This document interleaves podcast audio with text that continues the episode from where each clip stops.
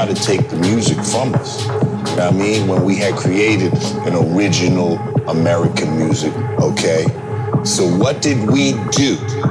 We had no fucking instruments, no horn, no drum. We're living in the fucking city and all that. We ain't got room for that shit anyway up in projects, wherever the fucking you're, you're huddled in at. So what do we do? We took the fucking record player, the only thing that's playing music in our fucking crib, and turned it into an instrument, which it wasn't supposed to be.